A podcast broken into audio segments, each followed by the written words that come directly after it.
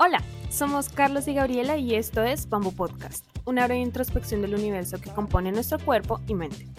Nos gusta hablar de la travesía humana en entrevistas valiosas con profesionales de diversas áreas, o a través de monólogos introspectivos, o conectando ideas filosóficas en medio de una conversación casual.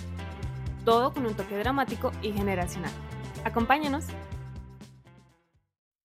Este podcast es patrocinado por Bamboo Words, una marca que crea experiencias sensoriales de relajación y bienestar a través de la aromaterapia en busca de un mundo mejor.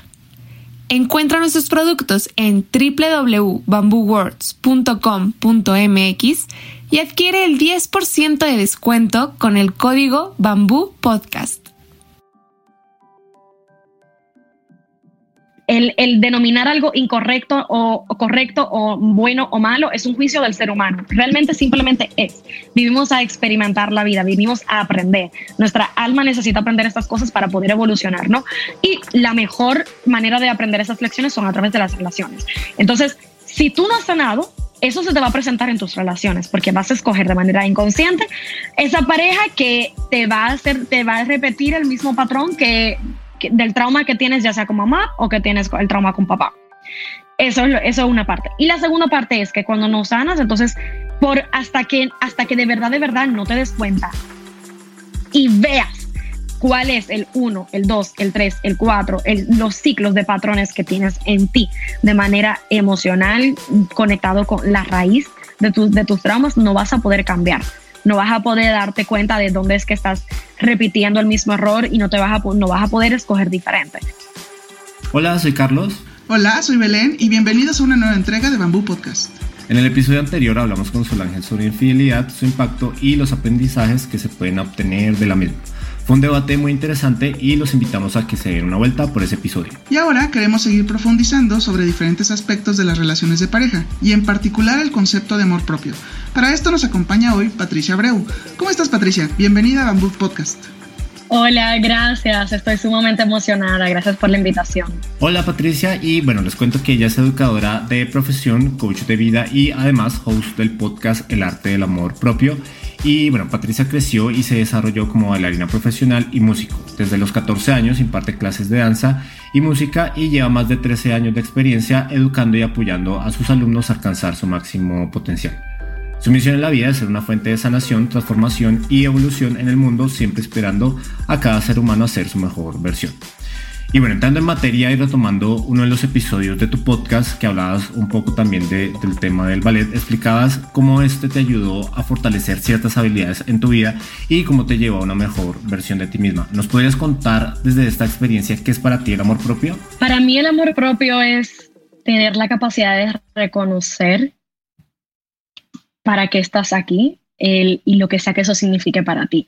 Eh, no todo el mundo se siente identificado con el hecho de que, bueno, tengo un propósito de vida, pero si todo el mundo de una manera u otra se siente identificado con, con cuáles son mis preferencias, cuáles son las cosas que me hacen sentir bien, cuáles son las cosas que, que yo quiero desarrollar para con mi vida y mis relaciones y mis sueños. Entonces, para mí el amor propio es algo muy personal de cada quien, cada quien tiene la oportunidad de definirlo, pero la manera en la cual se manifiesta para mí en mi vida y siempre se ha manifestado es el yo siempre tener espacio para florecer como ser humano dentro de todas las capacidades, dentro de todas las cosas que, dentro de todos los talentos que tengo, ¿no? Y de todo lo que puedo ser en cuanto a contribución a la sociedad.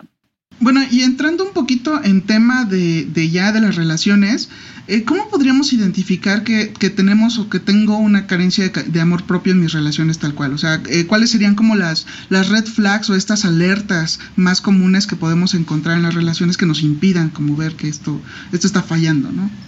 Sí, esa es una pregunta que me hacen mucho. Me dicen, Patricia, yo utilizo el hashtag empieza contigo, porque dentro de la conversación de amor propio lo que busco es inspirar a que la gente se pare responsable por su vida. O sea, tú no puedes simplemente ser feliz, tú tienes que crear tu felicidad. Hay una, hay una responsabilidad ahí que tú debes de aprender tomar para no culpar a los demás, ¿no? Y cuando hablamos de relaciones, sobre todo relaciones amorosas, es muy importante tener esto en cuenta porque esperamos que esa otra persona se vuelva la solución de todo.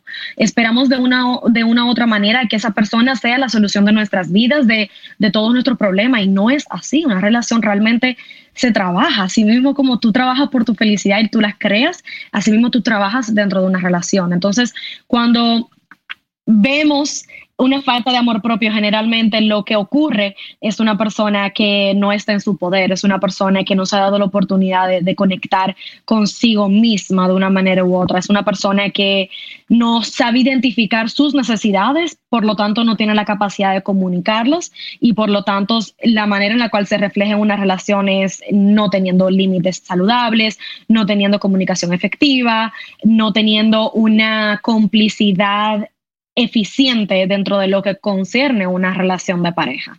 Y por lo tanto, dentro de todo eso se va a desarrollar, si hay carencia de amor propio, entonces hay carencia de me paro responsable por mi parte de la relación y por lo tanto va a haber una relación inestable, va a haber una relación posiblemente tóxica eh, y va a haber una relación en donde el, el balance no, no exista dentro de las dos partes. ¿Nos puedes hablar un poquito más de, esa, de, ese, de ese término que acabas de mencionar, el, el balance? O sea, ¿cómo, cómo funciona el balance en, en, el amor propio y en particular en las relaciones de pareja?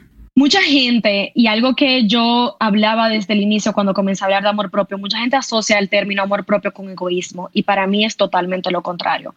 El amor propio es el mejor servicio que tú puedes hacer para ti y para la humanidad. ¿Por qué? Porque cuando tú conectas con tu amor propio. Para mí el amor propio es la definición de honrar quien tú eres como ser humano. Cuando tú honras que tú eres un ser humano, entonces tú reconoces de que tú debes de cuidarte, de que tú debes de, cuidar tu eh, estabilidad emocional, estabilidad mental, tu salud física. Por lo tanto, cuando tú tienes amor propio, entonces tú vas a, en una relación, la manera en la cual eso se va a manifestar es tú en tu mejor versión. Entonces, cuando hablamos de balance en cuanto a una relación, es amor propio para poder ser mi mejor versión dentro de esta relación y entonces a partir de ahí pues tener dos personas que están conscientes no solamente de sí mismos en, en, todo el espectro sino también de poder tener conversaciones en donde puedan co-crear. Y ahí estas dos personas desde ese nivel de conciencia poder entonces establecer el balance y lo que sea que eso implique para ellos dentro de su relación. Yo no creo en el 50% yo en el 50-50 yo creo en, en la co-creación del balance de lo que eso significa para las dos personas en ese momento específico, que puede variar mucho, puede, quizás está muy abstracto, pero realmente es como la mejor manera en la cual la puedo definir en este momento. Y se trata de un, de un ceder y de ganar en ciertos momentos porque mencionabas que no es un 50-50, ¿no? O sea, que no siempre pues una persona va a poder dar lo mejor de sí porque puede estar pasando una crisis o porque puede tener mucho trabajo, porque puede tener temas familiares, mil cosas. Eh, pero lo importante es que no sea 80-20 ni 90-10 porque pues ahí sí la relación puede ser, puede terminar, puede ser más problemática y ese es, ese es el reto. Entonces, en ese orden de, de ideas, ¿cómo, ¿cómo, consideras que podemos establecer, cómo podemos tener ese diálogo para establecer límites saludables? Primero que nada, tiene que haber un, un autoconocimiento de, de cuáles son tus límites y de la otra persona también, de cuáles son los límites de esa persona, para entonces poder comunicarlos. Y, y, si no lo saben, pues entonces dentro de la misma relación que al menos hay, esté el espacio de poder identificarlos y de poder descubrirlos. Para poder establecer todo eso y para poder descubrir todo eso, tiene que haber un espacio de aprendizaje, tiene que haber mucha paciencia, tiene que haber un entendimiento y un compromiso mutuo de decir, mira, yo no sé cuáles son mis límites, tú tampoco sabes cuáles son tus límites, pero por el compromiso que tenemos uno con el otro, estamos dispuestos a tropezarnos hasta aprender uno del otro. Pero para eso requiere un nivel de compromiso y paciencia superior a lo que vemos en las relaciones en el día de hoy. ¿No? Y segundo, tener un, vuelvo y digo, a un nivel de autoconocimiento en donde podamos también saber identificar nuestro propio ego para saber que cuando la, nuestra pareja nos dice, mira, eh, no me siento cómoda con esto, no me siento cómodo con esto, de saber que no es un ataque personal o de saber de que no es un rechazo sino de que es esa persona tratando de comunicar unas necesidades. Ahí se conecta muchísimo también el tema de los cinco lenguajes del amor. No sé si, si conocen este libro de, Gary Chapman, es uno de los mejores libros de, de relaciones. Básicamente, los cinco lenguajes del amor lo que dice es cada persona tiene un lenguaje del amor diferente. Así como estamos hablando español, hay gente, en hay gente en el mundo que habla inglés, por ejemplo. Si tú hablas español y yo hablo inglés y te estoy hablando en inglés, por más que mi intención sea comunicarme, tú no me vas a entender. Entonces, cuando, se, cuando concierne los lenguajes del amor, si por ejemplo mi lenguaje del amor para recibir es toque físico y tú me das actos de servicio, no nos estamos entendiendo porque yo no voy a estar interpretando que tus actos de servicio es una señal de amor, porque para mí una señal de amor es toque físico, por ejemplo. Entonces, hay un, hay un baile, hay un baile muy interesante que ocurre que de verdad, de verdad, mi invitación es que toda pareja que realmente quiere, quiere desarrollar ese tipo de relación, una relación balanceada, una relación consciente, una relación de aprendizaje y de evolución, tienen que abrir espacio para márgenes de error de ambos, en ambas partes. Tiene que haber un nivel de compasión hacia sí mismo y compasión hacia tu pareja extraordinaria.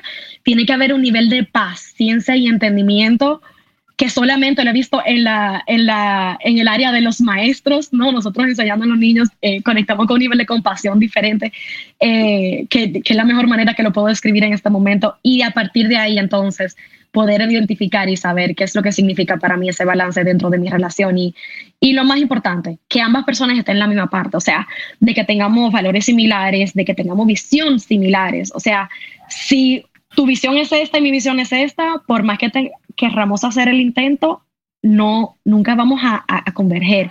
Y es sumamente importante también tener la valentía de, ver eso con honestidad y de reconocerlo, porque también veo muchas parejas que por más amor que haya, el amor no es suficiente a veces.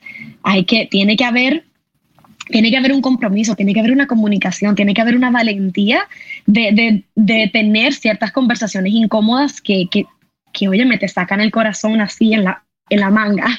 Y, y, eso, eso es necesario poderlo tener para poder realmente encontrar eso que, que tú dices, Carlos, de ese balance eh, de, entre tu relación contigo y tu relación amorosa. Además que hace, hace un momento mencionabas eh, del tema de la compasión porque eres maestra y aprovecho para decir que Belén también es una gran maestra. Y eh, ese, eso es muy interesante porque, por ejemplo, cuando, cuando, y bueno, quiero hacer un paréntesis que, que me salió hace un momento. Eh, mientras hablabas de esto de la, de la compasión, eh, a través del aprendizaje más o menos, ¿no?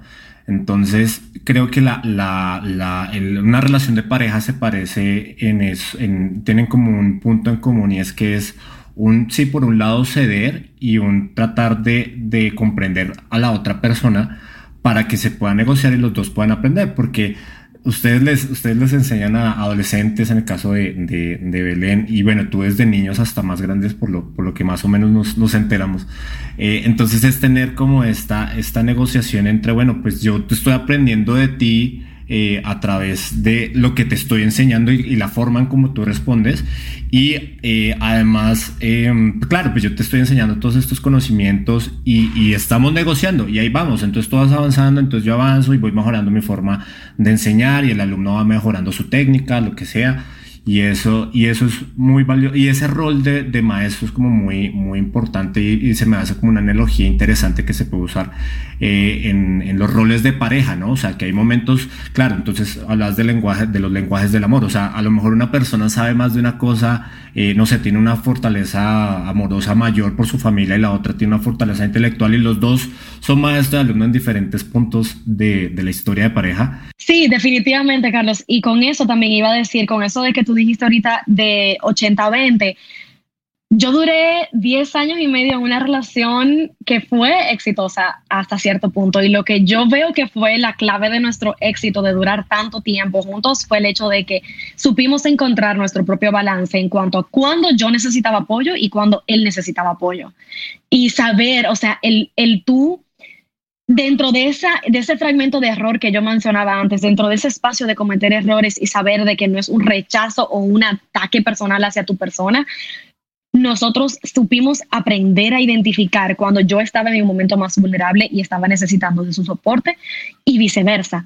Y así tener una dinámica balanceada en donde ninguno de los dos se sintiera solo o ninguno de los dos se sintiera como que era el maestro de la relación, porque eso no es el punto, es una relación balanceada.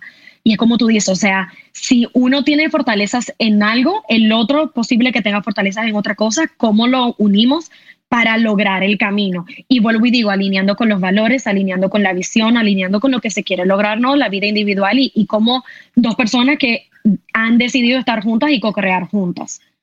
Y justo por ahí va mi, mi, siguiente pregunta, porque por ejemplo lo que mencionabas de las relaciones exitosas y todo esto, a veces hay factores que, que, pues, que ayudan a que una relación sea más exitosa que otra, ¿no? Pero ¿hasta qué punto podría ser considerable eh, esta parte de, de, certeza de que no podemos escoger lo que nos gusta ni, quién, ni de quién nos enamoramos. O sea, ¿a qué podríamos atribuirle este tipo de, de situaciones? Excelente pregunta, o sea, wow. Eh, yo creo que yo digo tanto empieza contigo porque la clave está en el autoconocimiento. O sea, la clave está en tu saber qué es importante para ti cuáles son los valores que tú tienes como prioridad en tu vida. A, ti una persona te puede atraer físicamente, pero intelectualmente o emocionalmente esa persona quizás no tiene nada que ver con lo que tú realmente estás buscando. Y si tú decides estar en una relación con esa persona simplemente porque te atrajo físicamente, tú estás escogiendo algo por encima de lo otro. Entonces, eso quiere decir que si tú vienes y dices, no, porque para mí lo valores es lo más importante, bueno, pero tus acciones no se están alineando con eso. Entonces, ahí es donde también, cuando yo digo empieza contigo y donde viene la relación que tú tienes contigo, es sumamente importante que tú lleves un nivel de honestidad, uno a contigo primero. Porque si tú no eres capaz de ser honesto contigo, de tú decir, mira, en realidad, en realidad, no son los valores que son importantes para mí, para mí lo más importante es que esa persona se vea bien entonces, ok, no hay problema. Pero si tú dices una cosa y luego actúas en otra, eso automáticamente crea un conflicto interno que se va a manifestar luego en la relación, porque entonces tú estás con esa persona por todas las razones equivocadas. Y el, el sí, es, es, cierto. Ama, el problema y, la pregunta que, que hacía Belén también, también tenía como este matiz de, de que hay veces, por ejemplo, que nos enamoramos de alguien que nada que ver con lo que, lo, bueno, también puede ser que en ese proceso de autoconocimiento no nos hemos comprendido lo suficiente y terminamos con una persona que pues ni al caso, o sea, que no cumple nuestros estándares, nuestras expectativas, lo que sea, eh, pero nos atrae muchísimo. Y claro, eso supongo se debe a patrones genéticos o, o no sé, gustos culposos, no sé cómo, cómo llamarlo, pero, Pero es, es, curioso como esta idea que a veces, eh, no sé, por ejemplo, voy a poner un ejemplo trivial y es con el helado. O sea, a todos nos gusta el helado, pero no sabemos por qué nos gusta el helado. Y tal vez con las personas a veces pasa igual. Hay personas que nos atraen y no tenemos ni idea por qué nos atraen. Y siento que el, que el autoconocimiento nos ayuda a, a encontrar como la raíz de eso para para, o sea, porque por ejemplo, en, el caso de, de, de, las relaciones o cuando alguien nos atrae y otra persona nos dice, pero ¿qué le ves? O sea, nada que ver, no es tu tipo, no es tu estilo, además está feo, feo, lo que sea, no se visto, o sea, puede decirte mil cosas, pero a uno le gusta, a uno le gusta, sepa Dios por qué, pero a uno le, le gusta y le llama la atención. Entonces es un tema psicológico muy interesante esta cuestión de, de, de, que no siempre nos va a traer lo que en teoría o lo que creemos que nos va a traer. Y eso nos puede causar conflicto en, en bueno, pues no necesariamente conflicto, pero sí es algo, algo curioso. O sea, no elegimos la gente que, de, la, de la que nos enamoramos. O sea, yo siento que el enamoramiento y la comida, por ejemplo, es, es como algo natural. Es como, ok, nos gusta algo, eh, pero no entendemos bien por qué, por qué, o sea, simplemente cómo pasa. Pero lo que voy, eh, otra vez me desvié, pero lo que voy es justamente lo al punto que tú mencionas. El autoconocimiento es como la clave para, para eso. Y en este, en este proceso, en esta, como, como, como idea del autoconocimiento en, en, cuestión de pareja, ¿cómo consideras que se transforma el amor propio cuando entramos en una relación? Porque una cosa es cuando, no sé, cuando estamos solteros, pero ya cuando estamos en una relación de pareja, ¿cómo se transmuta el amor propio en ese, en ese momento? Excelente pregunta. Eh, es cierto que ocurre un, un cambio, sobre todo energético, bastante grande cuando tú pasas de ser una persona soltera que practica el amor propio de manera consciente, que lleva una vida de manera consciente contigo, al momento en el cual entras en una relación. Cuando entras en una relación es sumamente importante que tú desde el principio puedas comunicarte efectivamente con tu pareja y hacia tu pareja y que y viceversa, ¿no? Que tú también puedas recibir esa información, porque es sumamente importante que desde el principio, así como tú vienes desarrollando una relación de honestidad contigo, que ahora tú puedas extrapolar eso, esa relación que estás creando con esa persona. Y ahí es donde mucha gente quizás falla, ahí es donde quizás mucha gente no sabe necesariamente cómo traer a flote esas conversaciones importantes en el principio porque no quieren asustar a la otra persona o porque no, no saben a dónde va a llegar y, quizás de repente teniendo la conversación quizás se sienten con un poquito más de presión, pero realmente son necesarias. Y la manera en la cual luego se manifiesta ese amor propio dentro de la relación, ya la relación establecida, eh, yo creo que es con lo que hablábamos anteriormente, con ese balance de cuáles son mis límites, cuáles son los tuyos, y ese flow de vida que se va creando, que se va co-creando con esa pareja, de cómo mantengo mis prioridades presentes en mi día, pero también encuentro un balance y un compromiso para lo que también es importante para mi pareja, ¿no? Dentro del día, dentro de la semana, dentro del mes. Y identificando, por ejemplo, también temas tan importantes y sencillos como el lenguaje del amor. O sea, si para mí es importante, por ejemplo, salir una vez a la semana, pues entonces asegurarme de comunicarlo con mi pareja. Si para mi pareja es importante tiempo de calidad, pues entonces asegurar tiempo de calidad con mi pareja. Y, y ahí, amor propio es cuidar de tu relación también, porque si tu relación está bien, entonces tú estás bien. eso tiene mucho sentido y a fin de cuentas, pues también es como esta cuestión de, de vaya, las relaciones en sí, independientemente de, independientemente de que sean relaciones eh, de pareja, pues las relaciones nos, nos ayudan a, seguir creciendo, a seguir contribuyendo, a seguir eh, evolucionando, por así decirlo, ¿no? Y con respecto a esto, eh, Aquí hay una, una, pregunta bien interesante, ¿no? O sea, si una pareja se quiere, ¿hasta qué punto se debe aceptar tal cual y como es sin intentar cambiarla? Porque hasta cierto sentido, hasta cierto punto, eh, pues si estamos en una relación es precisamente para poder aprender y poder este, establecer como esta, estos cambios, ¿no? Yo, yo he de, parejas que, por ejemplo, eh, no sé, tiene que ver también con un poco la cuestión de las clases sociales, ¿no? Cuando tienes una clase social un poquito alta y te casas con alguien que es de una, clase social baja, pues ahí, eh, pues a la persona de la clase social baja sube de estándar eh, o viceversa, ¿no? También suelen haber casos en donde bajas el, el, estándar y no tiene nada de malo, simplemente es como la manera natural de, del proceso. Pero ¿hasta qué punto es permitible? O sea, ¿hasta qué punto yo puedo influir en cómo comportar, cómo se debe comportar mi pareja, ¿no? Si, por ejemplo, eh, como decías, ¿no? Eh, a lo mejor una pareja tiene, una persona tiene malos hábitos, eh, no sé, tiene vicios, tiene, este, no sé, es alcohólico, es este, fumador. Entonces, ¿cómo podemos nosotros establecer esta relación en la que ambos salgamos beneficiados, pero no seamos tan invasivos con lo que mencionabas del amor propio, ¿no? O sea, de alguna manera, digo, muy a mi parecer y muy a mi perspectiva, eh, si tienes amor propio no, no fumas, ¿no? O, ¿no? o no bebes en exceso porque entonces ya sería como este modificar ese tipo de comportamiento, pero bueno, cada quien, cada quien. Entonces, por eso mi pregunta, ¿qué tanto podemos influir en que una persona eh, pueda cambiar su estilo de vida? Pues porque nosotros queremos lo mejor para nosotros, ¿no? Para ambas personas. Claro, Claro, eh, es un punto muy válido. Por mucho tiempo, yo creo que, bueno, hablo de mí, yo creo que buscamos siempre como querer cambiar a nuestra pareja para bien, porque queremos verles triunfando, porque entendemos que pueden estar tomando mejores decisiones.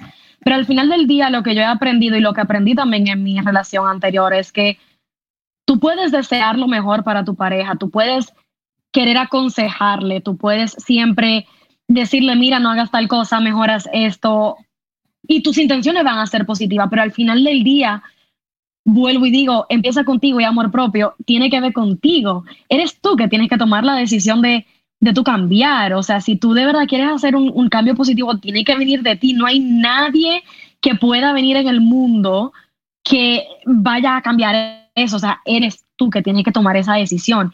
¿Qué sí podemos hacer? Podemos ser fuente de inspiración, fuente de motivación para nuestra pareja, de, de mira que a mí me está funcionando, mira lo bien que yo me siento conmigo, inténtalo tú a ver cómo te va.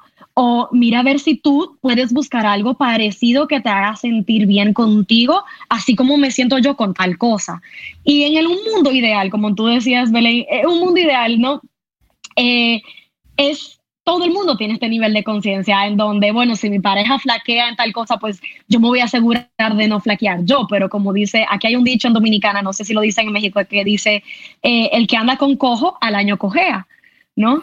Que es, es para mí es sumamente válido porque somos agentes sociales y cuando estamos en automático es muy fácil dejarnos llevar por patrones del otro, sobre todo si somos personas que queremos sentirnos bien con la otra persona, sobre todo cuando queremos hacer, hacer a la otra persona hacer sentir bien y así sucesivamente. Entonces es muy importante por eso cuando hablamos de amor propio y relaciones, de tú también siempre mantenerte consciente contigo, de, ay, pero me estoy me estoy eh, eh, pareciendo mucho a mi pareja, que eso pasa mucho.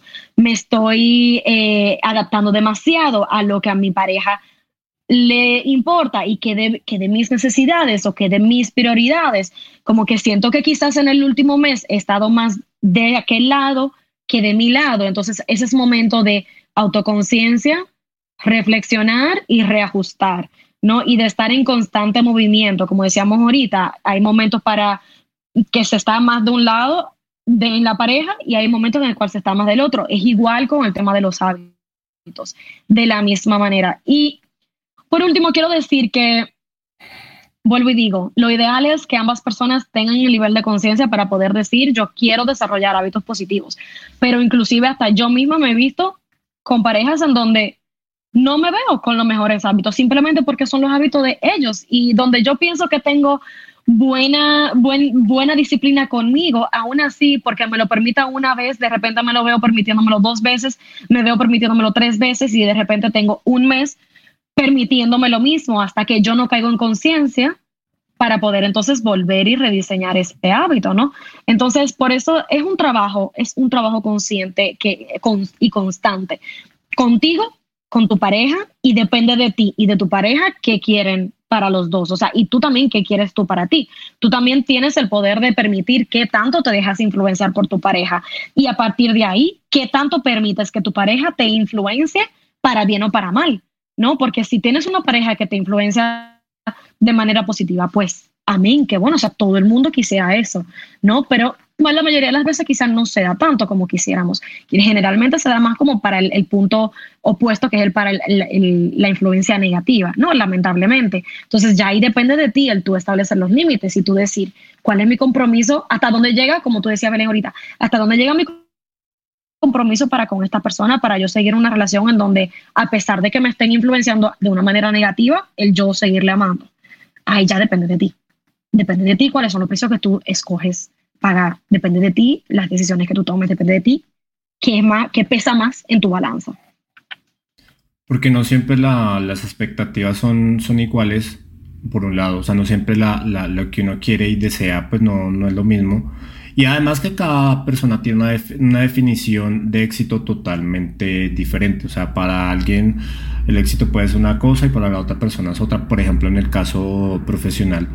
Mm, y, tratar de negociar eso creo que es clave porque eh, creo que un patrón dentro de todo lo que nos has contado es el tema de que una relación es un, es un órgano, un, organismo vivo, si se puede decir, que está en constante eh, movimiento. Y a veces creemos que, es estático y, no es así, o sea, el, el organismo o eso que hemos creado pues necesita cambio, necesita estímulos, necesita varias cosas para poder seguir adelante, porque si no, pues no, no, no hay forma. Y por otro lado, eh, por ejemplo, la, la, frase esta que me mencionabas de, de, de, Dominicana, hay una analogía similar con los caballos, que es, bueno, es como random el comentario que voy a hacer, pero es eh, cuando en las competencias hípicas lo que hacen cuando ponen a un caballo eh, pura sangre a correr con caballos eh, normales, eh, el caballo tiende a bajar el nivel. Es como un efecto, no sé, psicológico, de velocidad o de esfuerzo. No, no, no, biológicamente no sabría cómo explicarlo.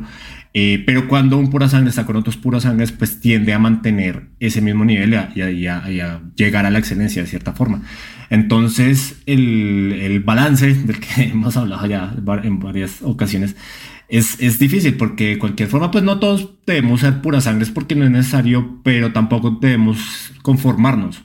Y la línea entre la conformidad y entre, mm, y entre como las expectativas de vida o querer salir adelante, pues es, es, es, es complicado tratar de, de, establecer como el acuerdo tanto para la pareja como para uno, ¿no? O sea, porque no, porque listo, entonces yo quiero, ya si llega un punto que son muy diferentes las cosas, pues muchas gracias a Dios, pero si no, pues tratemos de llegar a la mitad. Iba, iba a decir que con eso, Carlos, hay, hay dos puntos importantes. El primero es que todo, primero que nada, somos seres humanos. Los seres humanos, nuestra parte de nuestra, nuestra naturaleza es estar en constante expansión y evolución. O sea, es parte de nuestra naturaleza. Lo que pasa es que uno, la sociedad y dos, la manera en la cual nosotros tenemos la supervivencia activada nos hace pensar de que estamos destinados a estar fijos pero no, eso, eso es literalmente contra instintivo de, de, nuestra naturaleza humana, ¿no? Entonces es una noción errónea que tenemos de manera general, porque el mantenernos aquí fijos nos hace sentir seguros, ¿no? Es esa, esa, esa necesidad de sentirnos seguros.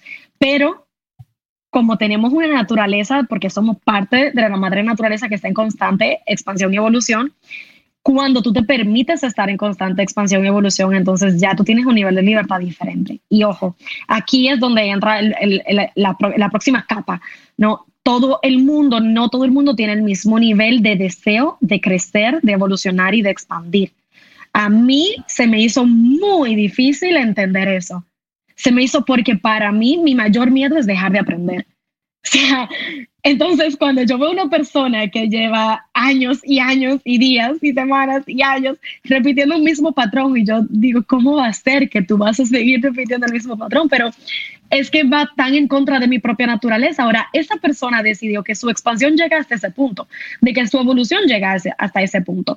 Entonces, cuando tú hablas de relación de pareja, sobre todo, es tú saber también hasta qué punto llega la, el deseo de evolucionar de tu pareja y si se adapta y, y, y, converge con el tuyo, que fue una de las cosas que me pasó con mi, con mi pareja anterior, ¿no? La relación era sumamente exitosa, pero ahí fue que se fue, porque para mí, uno, yo no contaba con el nivel de crecimiento y evolución que tuve dentro de esos 10 años, y segundo, para mí yo estoy iniciando mi vida y ya él se estaba acomodando, ¿no? Entonces ahí fue donde tuvimos que tener esa conversación de, ah, aquí es donde entonces tenemos que tomar una decisión, ¿no? Y ahí es donde mucha gente no sabe cómo enfrentar eso y no sabe cómo identificarlo tampoco, porque los valores se pueden alinear, tú puedes amar incondicionalmente a esa pareja, pero si esa pareja al lado de ti no quiere crecer tanto como tú, entonces con el tiempo lo único que va a hacer es que tú vas a guardar, guardar, guardar, guardar resentimiento y esa pareja no se lo merece.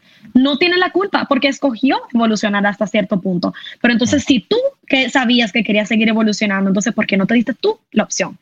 Entonces, ahí donde yo digo, empieza contigo, porque eres tú que tienes que poder decir, hasta aquí llegué, ¿no?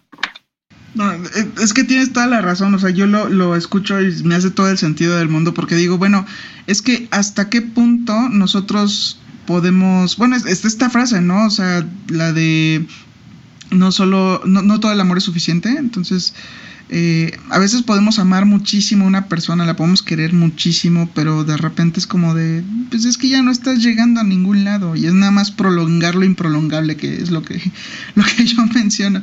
Eh, y, justo me da como esta, esta sensación de que a veces tendemos a idealizar demasiado a las personas y que también por eso creemos que eh, en determinado momento cumplen como un cierto ¿cómo poder decirlo? Como un cierto molde para nosotros y los ponemos en un pedestal y es como de, no, es que es perfecto para mí y de repente despiertas un día y es como de, ya no es tan perfecto como lo pensaba. O incluso antes de que empieces la relación, ¿no? Tú puedes empezar una relación, un, un cortejo, un noviazgo con una persona y de repente es como de, sí, es que es bien buena onda y es súper lindo y la, la, la.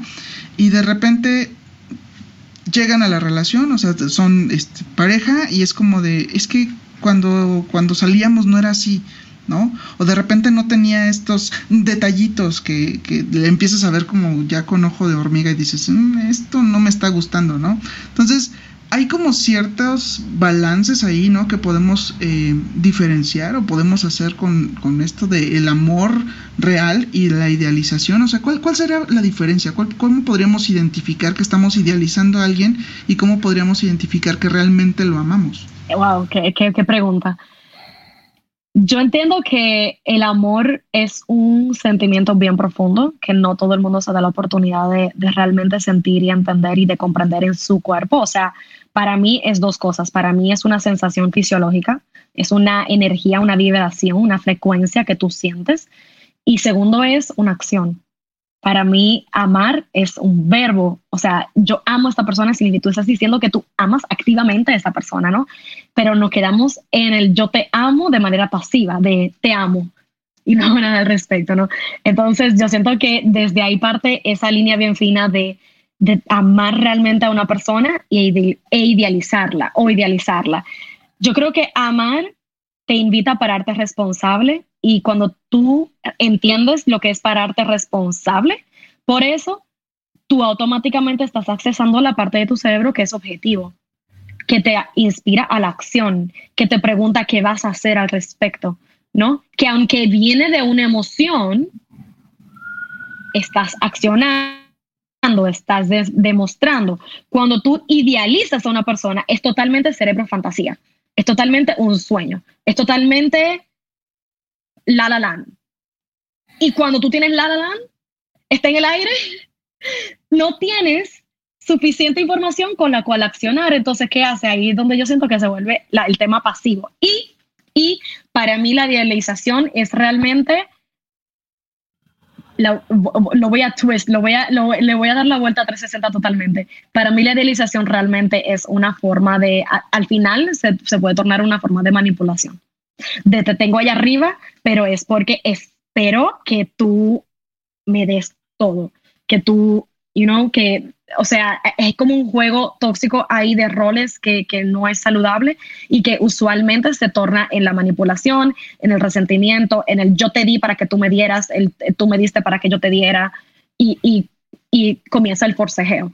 Eh, la idealización no está basada en algo, en algo real, está basada en, en una ciencia ficción que tú hiciste de tu cerebro. Cuando tú realmente sabes lo que es amar, tú lo vas a, tú lo vas, tú vas a saber cómo demostrarlo, tú vas a saber cómo accionarlo, tú vas a saber lo que eso realmente significa. Y, y, si, y porque vas a saber lo que realmente significa, vas a estar dispuesto o dispuesta a hacer el trabajo. Y ahí es donde cambia el juego. Porque siempre caemos en, esta, en este juego de, bueno, no sé, a mí me ha pasado que yo he confundido las dos cosas. O sea, yo he creído que, que amado a alguien para lo mejor era simplemente una idea mía o una, idea, una proyección que yo, que yo tenía. O sea, yo amaba la proyección y no amaba tanto a la persona. Eh, y el problema de eso es que eso, nos tiende a alejar un poco de la realidad, porque a lo mejor esa, esa idealización que teníamos pues no corresponde con actos o con hechos o con, con, cosas que realmente están sucediendo. Y de ida y vuelta, o sea, también, también uno, uno puede estar en el lado de, de, la idealización, como tú decías, pues yo, yo, tú me diste esto y esperabas que yo te diera lo, lo otro. Y, y, a veces el, el, el, es, es, muy fácil, creo, pasar de un lado a o no, mentira, no pasar de un lado a otro, sino confundirse. O sea, creer que porque yo tengo una idea de esta persona es amor y no, a lo mejor es lo que yo quiero que esa persona sea para mí, pero no porque en realidad sea así.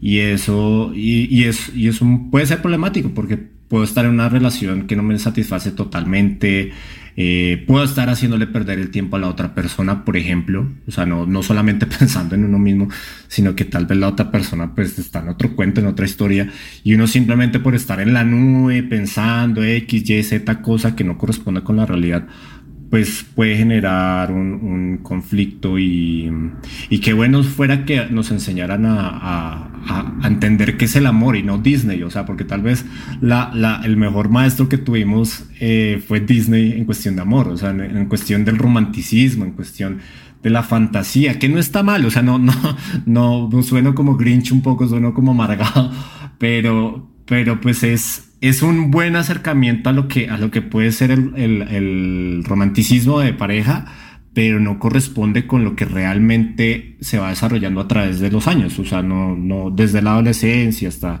hasta pues que uno va creciendo, se va volviendo adulto y demás. Entonces, sí, sí creo que esa, esa, esa confusión que uno puede tener, a veces uno puede hacerse esa pregunta, claro que es difícil y requiere mucha conciencia, como tú muy bien dices, o sea, requiere mucha concientización, perdón, de decir, bueno, a lo mejor estoy en esto y tengo que, pues tengo que caer en cuenta en, en que estoy. Aquí en México dicen, date cuenta, amiga, o sea, que es cuando una amiga le dice a la amiga, estás haciendo solo estupideces. Entonces, tener ese proceso para uno mismo es, complicado. Em, Ahí quiero agregar y quiero unirlo con otra cosa que dijiste eh, anteriormente. Eh, uno es la proyección y lo otro, lo que estábamos hablando anteriormente, de el cómo tú no puedes eh, forzarte a enamorarte de la persona correcta, ¿no? Y de por qué te enamoras de la persona incorrecta. Hay, hay dos temas. Hay, hay, el mayor, el principal que quiero mencionar ahora es este. Tenemos, cuando no estamos sanando, cuando no estamos llevando una vida con, de conciencia, de autoconciencia, de autoconocimiento y no nos damos la oportunidad de realmente sanar nuestros traumas, todo el mundo tiene trauma, todo el mundo de una manera u otra. Cuando tú no te das la oportunidad de sanar tus traumas, de tú sanar tus patrones tóxicos, tus Tú, tú, llenar tus, tus espacios, tus necesidades emocionales desde cuando eras niño, ya sea con mamá, ya sea con papá, eso tú lo estás proyectando automáticamente en tus relaciones inconscientemente. Entonces, cuando tú no estás sanando, la proyección natural que vas a hacer es hacia tu pareja. Entonces, por eso terminas enamorándote de la persona incorrecta. Que para mí no hay persona incorrecta. Para mí todo es una lección en la vida el, denominar algo incorrecto o, correcto o bueno o malo es un juicio del ser humano. Realmente simplemente es. Vivimos a experimentar la vida, vivimos a aprender. Nuestra alma necesita aprender estas cosas para poder evolucionar, ¿no? Y la mejor manera de aprender estas lecciones son a través de las relaciones. Entonces, si tú no has sanado, eso se te va a presentar en tus relaciones, porque vas a escoger de manera inconsciente esa pareja que te va a hacer, te va a repetir el mismo patrón que del trauma que tienes ya sea con mamá o que tienes el trauma con papá. Eso, eso es una parte. Y la segunda parte es que cuando no sanas, entonces, por hasta que, hasta que de verdad, de verdad no te des cuenta y veas cuál es el 1, el 2, el 3, el 4, los ciclos de patrones que tienes en ti de manera emocional, conectado con la raíz de, tus de tus traumas, no vas a poder cambiar no vas a poder darte cuenta de dónde es que estás repitiendo el mismo error y no, te vas a, no vas a poder escoger diferente. Yo siempre digo, cuando te haces consciente, hiciste el primer 50% más fácil y más difícil, porque después que ya lo ves, ya no lo puedes no ver, ¿no? Pero desde que lo viste, ya, o sea, puedes hacer lo que quieras, puedes escoger diferente. Entonces, ahí hay ese tema de, proyección, viene de ahí, viene de ese trabajo que te falta por hacer contigo date cuenta, como, como decías. Sí, y que viene, y que viene también de, de, nuestros padres, o sea, y del mismo Disney, de los primeros referentes que tenemos en la infancia de lo que significa cualquier cosa del aprendizaje humano, pero en particular pues el amor porque entonces la primera versión del amor que conocimos además de Disney fueron nuestros papás, o sea, la, primera persona que amamos fue nuestra madre y nuestro padre, básicamente. Entonces, si, tu, si tuvimos la fortuna de, de, tener un hogar relativamente estable, eh, amoroso y demás, pues muy probablemente vamos a buscar una pareja con esas mismas características. Entonces, como tú dices, el, darse, tener esa conciencia y decir, bueno, pues al, e, este fue el origen, este fue el primer amor, pero ya no lo tiene que ser, pues ya, ya es un avance. Ya de ahí que uno pueda cambiarlo es, es como el camino tal vez de vida, pero por lo menos atreverse a, a, decir, bueno, pues es que a lo mejor yo siempre he buscado gente tóxica, pero es porque crecí en un ambiente tóxico. Y no es culpa de uno, no es culpa de uno, o sea, es, también decir, bueno, pues el mundo también tuvo Disney, tuvo su responsabilidad, mis papás, la familia, ya, ya mencioné mucho Disney, pero sí, sí pasa mucho esto, que a veces creemos que por un lado vamos en automático y que simplemente no, no, las relaciones que tenemos es lo que tenemos porque así son las cosas y ya. Y, y por otro, pues si no hay conciencia, pues es muy difícil eh, tratar de tener mejores relaciones. Y y aquí, retomando el, concepto de, amor propio que tanto nos, has mencionado y que trabajas en, tu podcast y que hablaste un poquito de, lo que te quiero preguntar, y es, ¿cuál puede ser la diferencia entre amor propio y narcisismo? Porque hablabas del egoísmo por una parte, que, me parece muy, muy válido, pero aquí en el caso del narcisismo, ¿cuál sería la diferencia entre los dos? El narcisismo no tiene conciencia del narcisismo. o sea, amor, amor propio es me estoy consciente de las rutinas y de mis límites y de todo lo que yo escojo y decido que es parte de mi vida, ¿no? Y tengo una, tiene una razón de ser. O sea, si le dije, a, vamos a suponer, me escribe una amiga, vamos a juntarnos y le digo, amiga, mira, me quiero juntar contigo, pero tal día no me funciona porque realmente he sacado tiempo para estar conmigo, yo sé el por qué estoy decidiendo esto, lo estoy pudiendo comunicar de manera clara y lo estoy haciendo para fortalecer mi relación conmigo de una manera sana con mi amiga también. Ahora, si yo fuera narcisista, yo no estaría consciente de que si yo le digo que no a ella, le armo una excusa, eh, le digo toda una mentira y ni siquiera estoy sabiendo el por qué estoy escogiendo estar conmigo y no con ella. Y eso por decírtelo porque ni siquiera siento que un narcisista actuaría de esa manera, pero más que nada es porque el narcisista lo que no tiene es la conciencia de cómo siempre tiene el enfoque hacia sí. Es lo primero. Y lo segundo es que el narcisista también busca manipular. Yo veo al narcisista como como un puppet master, como no sé cómo se dice en español, como un como con los ¿Cómo? Titiritero un titiritero. Lo veo así como queriendo mover a todo el mundo su conveniencia. Y hasta cierto punto, hasta cierto punto me hago consciente, pero solamente soy consciente hasta la parte que me funciona ser consciente, porque también está, o sea, es el mismo ego que se juega contra, su, contra el mismo ego. Entonces hay una dinámica ahí que, que es sumamente difícil de, de romper.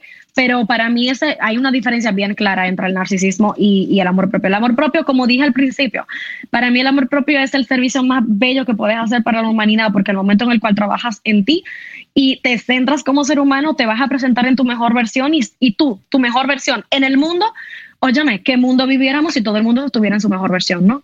O sea, o sea, si todo el mundo tuviera su mejor versión, no estuviéramos teniendo esta conversación aquí. Tuviésemos todo el mundo feliz allá afuera, conectando con la naturaleza, tirada en el mar, no sé, haciendo, siendo felices. Pero sin embargo, por algo estamos teniendo esta conversación aquí ahora, porque se requiere ese trabajo, se requiere tener la conversación, se requiere esa sanación, se requiere esa conciencia. Y, por ejemplo, ahorita que lo mencionas, y es muy común que eh, justamente los narcisistas caigan mucho en relaciones donde hay una carencia o hay una, un déficit de, de, amor propio, ¿no? Que la persona caiga este, como en este juego de, intrigas, de telaraña, de... Eh, pues sí, vaya, que sea manipulable completamente, muy, muy sumisas las personas. Entonces, ¿qué otros factores o qué otras cosas consideras que pueden... Eh, pues traer este tipo de situaciones en donde hace, falta amor propio, ¿no? Sobre todo cuando, cuando vemos niños, tú que trabajas con niños, eh, muchos papás no les fomentan tal cual como eh, este eh, pues vaya, la autoestima y, tener como amor propio y que se den eh, como tiempo de, respetar y respetarse a sí mismos y bueno, ya sabes, ¿no? No sé si sea mucho, muy similar el, modelo educativo de familia en, República Dominicana, pero creo que en Latinoamérica tenemos mucho ese problema, ¿no? O sea, creo que si los comparamos, eh, comparamos a las familias con familias europeas o con familias americanas, y es como muy, muy diferente completamente, ¿no? La mamá latina es como muy extraña, ¿no? Entonces, ¿tú, qué consideras que puede traer esta situación de falta de amor propio, no solo en las relaciones, sino también, bueno, más bien no solo en las relaciones románticas, sino también con, el mundo, ¿no? O sea, ¿cuál, ¿cuál consideras que es como el principal problema? Eh, tienes razón con que las familias eh, latinoamericanas tienen, tenemos un contexto diferente. Y inclusive una de, una de las razones por la cual yo estoy hablando de amor propio ahora, porque yo me di cuenta eh, de algo. En mi salón de clases, lo que yo me di cuenta que me hacía exitosa como maestra era que automáticamente yo cuando tenían mis alumnos que los recibía dentro de mi salón de clases, yo veía de una vez, me daba cuenta dónde no estaban recibiendo el amor de mamá o de papá o de los dos al final del día. Y esos niños eran lo que al final del día eran lo que más llamaba la atención, eran lo que más eh, disruptían la clase, o sea, no dejaban que, diéramos clase, o sea, eran lo que más causaban eh, disrupciones en general. Y yo me puse a preguntar, ¿cuál es la necesidad que tiene este niño que está queriendo expresar, que no sabe cómo expresar, que le está haciendo hacer esto? Y ahí fue que yo me di cuenta, dije, al final del día todo ser humano está a falta de amor, de algún tipo de amor ya ahí depende de cada, de la experiencia de cada quien. La, mayormente va a ser falta de amor de mamá o falta de amor de papá, o por lo menos radica ahí, ¿no? Y luego cuando somos adultos se manifiesta en otra persona, pues porque proyectamos las mismas relaciones de mamá y papá en las demás, ¿no? Entonces, cuando hablamos de amor propio, sobre todo en el tema de las familias latinoamericanas, yo entiendo que y también lo he visto ahora, no sé cómo se ve el caso en México ahora, pero a través de mi experiencia de lo que yo vi dando clases en los últimos 10 años aquí en, en colegio eh, privado, es que también los mismos padres tienen patrones que les falta sanar, que no están dispuestos a ver. Los mismos padres no tienen la, valentía de, de decir, yo quiero ir a terapia, necesito ir a terapia para poder nutrir a mi hijo, para poder criar a mi hijo de una manera consciente. O sea, entonces cuando tú ves a un padre que está siendo un padre de familia, una madre de familia, tiene todo este legado en humanos que vive en su casa y que está literalmente aprendiendo bajo lo que ellos le modelan y no se está parando responsable por su bienestar emocional, ¿qué va a pasar con los niños? Los niños van a repetir lo mismo que ellos están modelando, ¿no? Entonces yo como maestra yo podía llegar hasta un punto, yo podía simplemente sembrar una semilla en el niño, el momento en el cual yo lo viera, para que germinara en el momento que tuviera que germinar y por lo menos de mi parte que siempre se sintiera amado, que siempre se sintiera validado de una manera u otra. Ahora, cuando yo decido irme de, trabajar dentro de la parte como docente formal aquí, para hacer todo esto que estoy haciendo precisamente por esto, porque cuando cuando educamos a los padres, podemos entonces crear conciencia en los niños y entonces podemos hacer un ciclo, porque yo sigo teniendo conexión con los niños, sigo educando también, o sea, mi contenido también le llega a mis exalumnos que están en, en, bachillerato, que se están graduando, etcétera, etcétera, pero ahora sí también por el tema de cómo estoy teniendo la conversación, estoy accesando a adultos, que entonces pueden parecer responsables por sí y por lo tanto hacer un proceso de sanación que le invite a abrir espacio para entonces sus hijos, ¿no?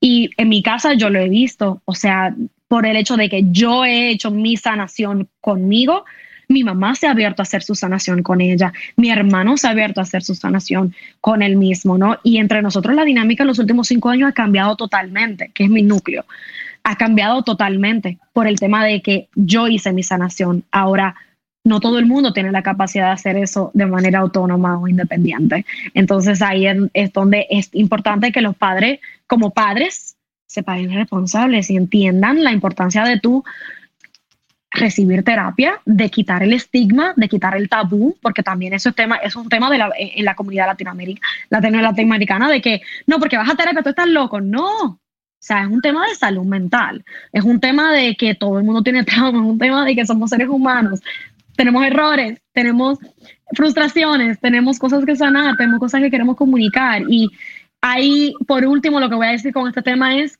la parte, los patrones tóxicos que se presentan en el masculino y en el femenino. En el hombre se presenta el tema del machismo, de yo soy muy fuerte, yo no puedo llorar, yo no, yo no, no hay espacio para yo ser vulnerable. Eso es tóxico para el cuerpo humano. Todo ser humano necesita sentir, necesita sacar, necesita llorar. Y por el otro lado está la parte en la mujer de, aunque se me esté cayendo el mundo por encima y por adentro, yo tengo que seguir afrontando la vida con la mejor de las actitudes, sobre todo para mis hijos y, y, dar y ser el martirio también, ¿no? Ser el martirio porque tengo que, y para mí eso no es saludable tampoco, porque el momento en el cual Tú tienes padres que modelan eso, tú tienes dos padres que no te están modelando lo que son los límites saludables, que no, te, no te están modelando lo que es la comunicación efectiva, no te están modelando lo que es el amor propio, no te están modelando lo que es el amor incondicional. Porque el momento en el cual la mamá dice, yo voy a hacer tal cosa, yo lo estoy haciendo por ti y mira cómo tú me agradeces. O sea, es una conversación tóxica. Ahora, cuando tú te paras responsable por ti, tú dices, no, yo estoy haciendo este trabajo, entonces tú puedes modelarlo por tu hijo y tu hijo puede entonces seguir el ejemplo y aprender de ti y sanar a través de ti también. Es curioso cómo esas, esas palabras que, que mencionas de, de, los padres hacia los hijos, no importa que sea México, Dominicana, Colombia, Chile, se repiten. O sea, es, es algo sistemático. O sea, en todo lado la educación es, es así, más o menos, parental. Yo tengo una teoría sobre eso y tiene que ver con la forma en que los medios de comunicación influyen a través de nuestra, nuestra estructura social. Porque, por ejemplo, en ese sentido yo culparía a Televisa. Por, por la cuestión de las telenovelas, por la cuestión de eh, pues todos los programas de, de contenido, este, que pues principalmente quienes los veían eran nuestras abuelas y luego nuestras mamás y ahorita ya los, las nuevas generaciones. Entonces, yo tengo una teoría, es que también soy comunicóloga, entonces por eso, por eso va como ahí la, la teoría de la, comunicación de masas, pues tiene toda la influencia del mundo en la, en la cuestión social. Perdón. No, adelante, Patricia. Yo iba a decir que en mi, yo iba a decir que en mi caso yo culpo, o bueno, no culpo, pero como que le doy la mayor responsabilidad un poquito más a la religión. Por lo menos en mi caso. No, sí, también tiene que ver una con la otra. Sí, es una combinación de, de poderes entre la religión que, pues sí, de cierta forma, una, pues siguen teniendo ideas, claro, no, no, la, la, religión católica en particular en Latinoamérica sigue teniendo ideas medievales de cómo se tiene que crear una familia y cómo se ve el mundo, entonces pues eso es complicado y además, claro, si los, los siempre, el, digamos que el poder Estado-Iglesia sigue estando presente por más que digan que ya se separó y que y, en Latinoamérica eso todavía es evidente. O sea, la estructura educativa, política y cultural todavía sigue, sigue estando muy, muy conectada en, en ese aspecto. Y, y, eso perpetua, o sea, que aunque yo soy de la idea que no, de lo que tú decías, Belén, que, que claro, los medios tienen un, un poder, pero como el gran hermano que es el que dicta la agenda del mundo y toda la cosa, eh, que está muy bien, pero también yo creo que los, los espectadores tienen una responsabilidad también con, con, lo que consumen, que es complicado, ¿no? Porque si no, sí, creo que hoy en día es, es el único momento donde tenemos múltiples fuentes de información y donde podemos al menos cuestionarlos. Eh, pero claro, como decías, las abuelas, los, las tatarabuelas, todo, todo, todas esas generaciones previas pues no tienen ni idea de que hay otra forma de ver el mundo. Entonces, pero eso es curioso, o sea, que, que no, de, de, ya los, los diversos episodios que hemos hecho, una, el tema de, de, de la crianza familiar tiende a repetir las mismas frases. O sea, hemos hablado con gente de Venezuela, de España, eh, de Chile, y ha sido lo mismo, o sea, tienen como este mismo patrón, es, es curioso eso. Y por otro lado, y pues para ir cerrando también en el episodio, nosotros acá nos, nos declaramos fanáticos de la, de la terapia. Entonces, pues es algo que no nos cansaremos de, de decir y hablar, y, y qué bueno que, que, lo retomas porque, pues sí, o sea, esta idea de que todos estamos locos es muy latinoamericana también, eh, y hasta ahorita se está empezando a hablar de eso. Decías que si, si, si hubiera amor propio en el mundo, este episodio no estaría pasando probablemente porque estaríamos en otra cosa. Entonces el, compro, el compromiso, pues de cierta forma es, es hablar de, de este tipo de cosas y por eso quiero cerrar el episodio con la pregunta que le hacemos a todos nuestros invitados, porque pues consideramos que justamente que esto que hablamos tenga un impacto eh, considerable en nuestra audiencia. Y es, eh, Patricia, ¿qué impacto te gustaría dejar? ¿Cuál es la huella que te gustaría dejar en tu entorno con lo que haces como maestra, como coach? ¿Qué te gustaría dejar? Eh, ¿Cuál te gustaría que fuera tu impacto? Mi misión de vida es ser fuente de inspiración a que todo el mundo conecte con su mejor versión con que vean la necesidad, la urgencia y lo mucho que se merecen sí mismos ser su mejor versión y que nos merecemos en colectivo que todos seamos nuestra mejor versión de también lo que la sociedad recibe de ti. O sea, todo lo que hago busca inspirar al otro a seguirse mejorando, a seguir siendo honesto consigo, a seguir trabajando en sí para ser me la mejor calidad de ser humano posible. conectado en amor, obviamente, conectando, conectado en amor y, en luz, que es lo que necesitamos, ¿no? Pero, pero la mejor versión de todos. Ay, qué bonitos deseos, qué bonito. Y pues bueno, este, te, quiero agradecer muchísimo por estar aquí en, el programa, por tu tiempo, por tu disposición. Y eh, también me gustaría preguntarte cómo te pueden encontrar nuestros oyentes para que sigan eh, con, este, con este tema tan interesante de, del amor propio. Cuéntanos. Sí, claro. Eh, me pueden encontrar en Instagram, Patricia S. Abreu L. Y me pueden encontrar también con el Instagram del podcast, El Arte del Amor Propio. Y pueden encontrar el podcast en todas las plataformas, en YouTube también. Eh, así que por ahí nos, nos conectaremos. Nuevamente, gracias por la invitación. De verdad, sumamente feliz de, de tener esta conversación con ustedes. Ok, Patricia, muchísimas gracias a ti por tu tiempo, por tu atención. Creo que nos quedaron bastantes cositas en, el tintero que, seguramente desarrollaremos más adelante en, otros episodios. Y bueno, muchas gracias a nuestros oyentes por acompañarnos hoy en un episodio más de esta cuarta temporada. Recuerden que pueden encontrar eh, cápsulas cortas de este y los demás episodios en nuestra cuenta de Instagram por un lado y también pueden encontrar el catálogo completo de contenidos en Apple Podcasts, Spotify y Deezer. Y recuerden que si les ha gustado esta nueva temporada, no olviden dejarnos una calificación o seguirnos en redes sociales. Esto nos ayuda muchísimo para seguir explorando juntos el universo que compone nuestro cuerpo y nuestra mente. Hasta el próximo martes.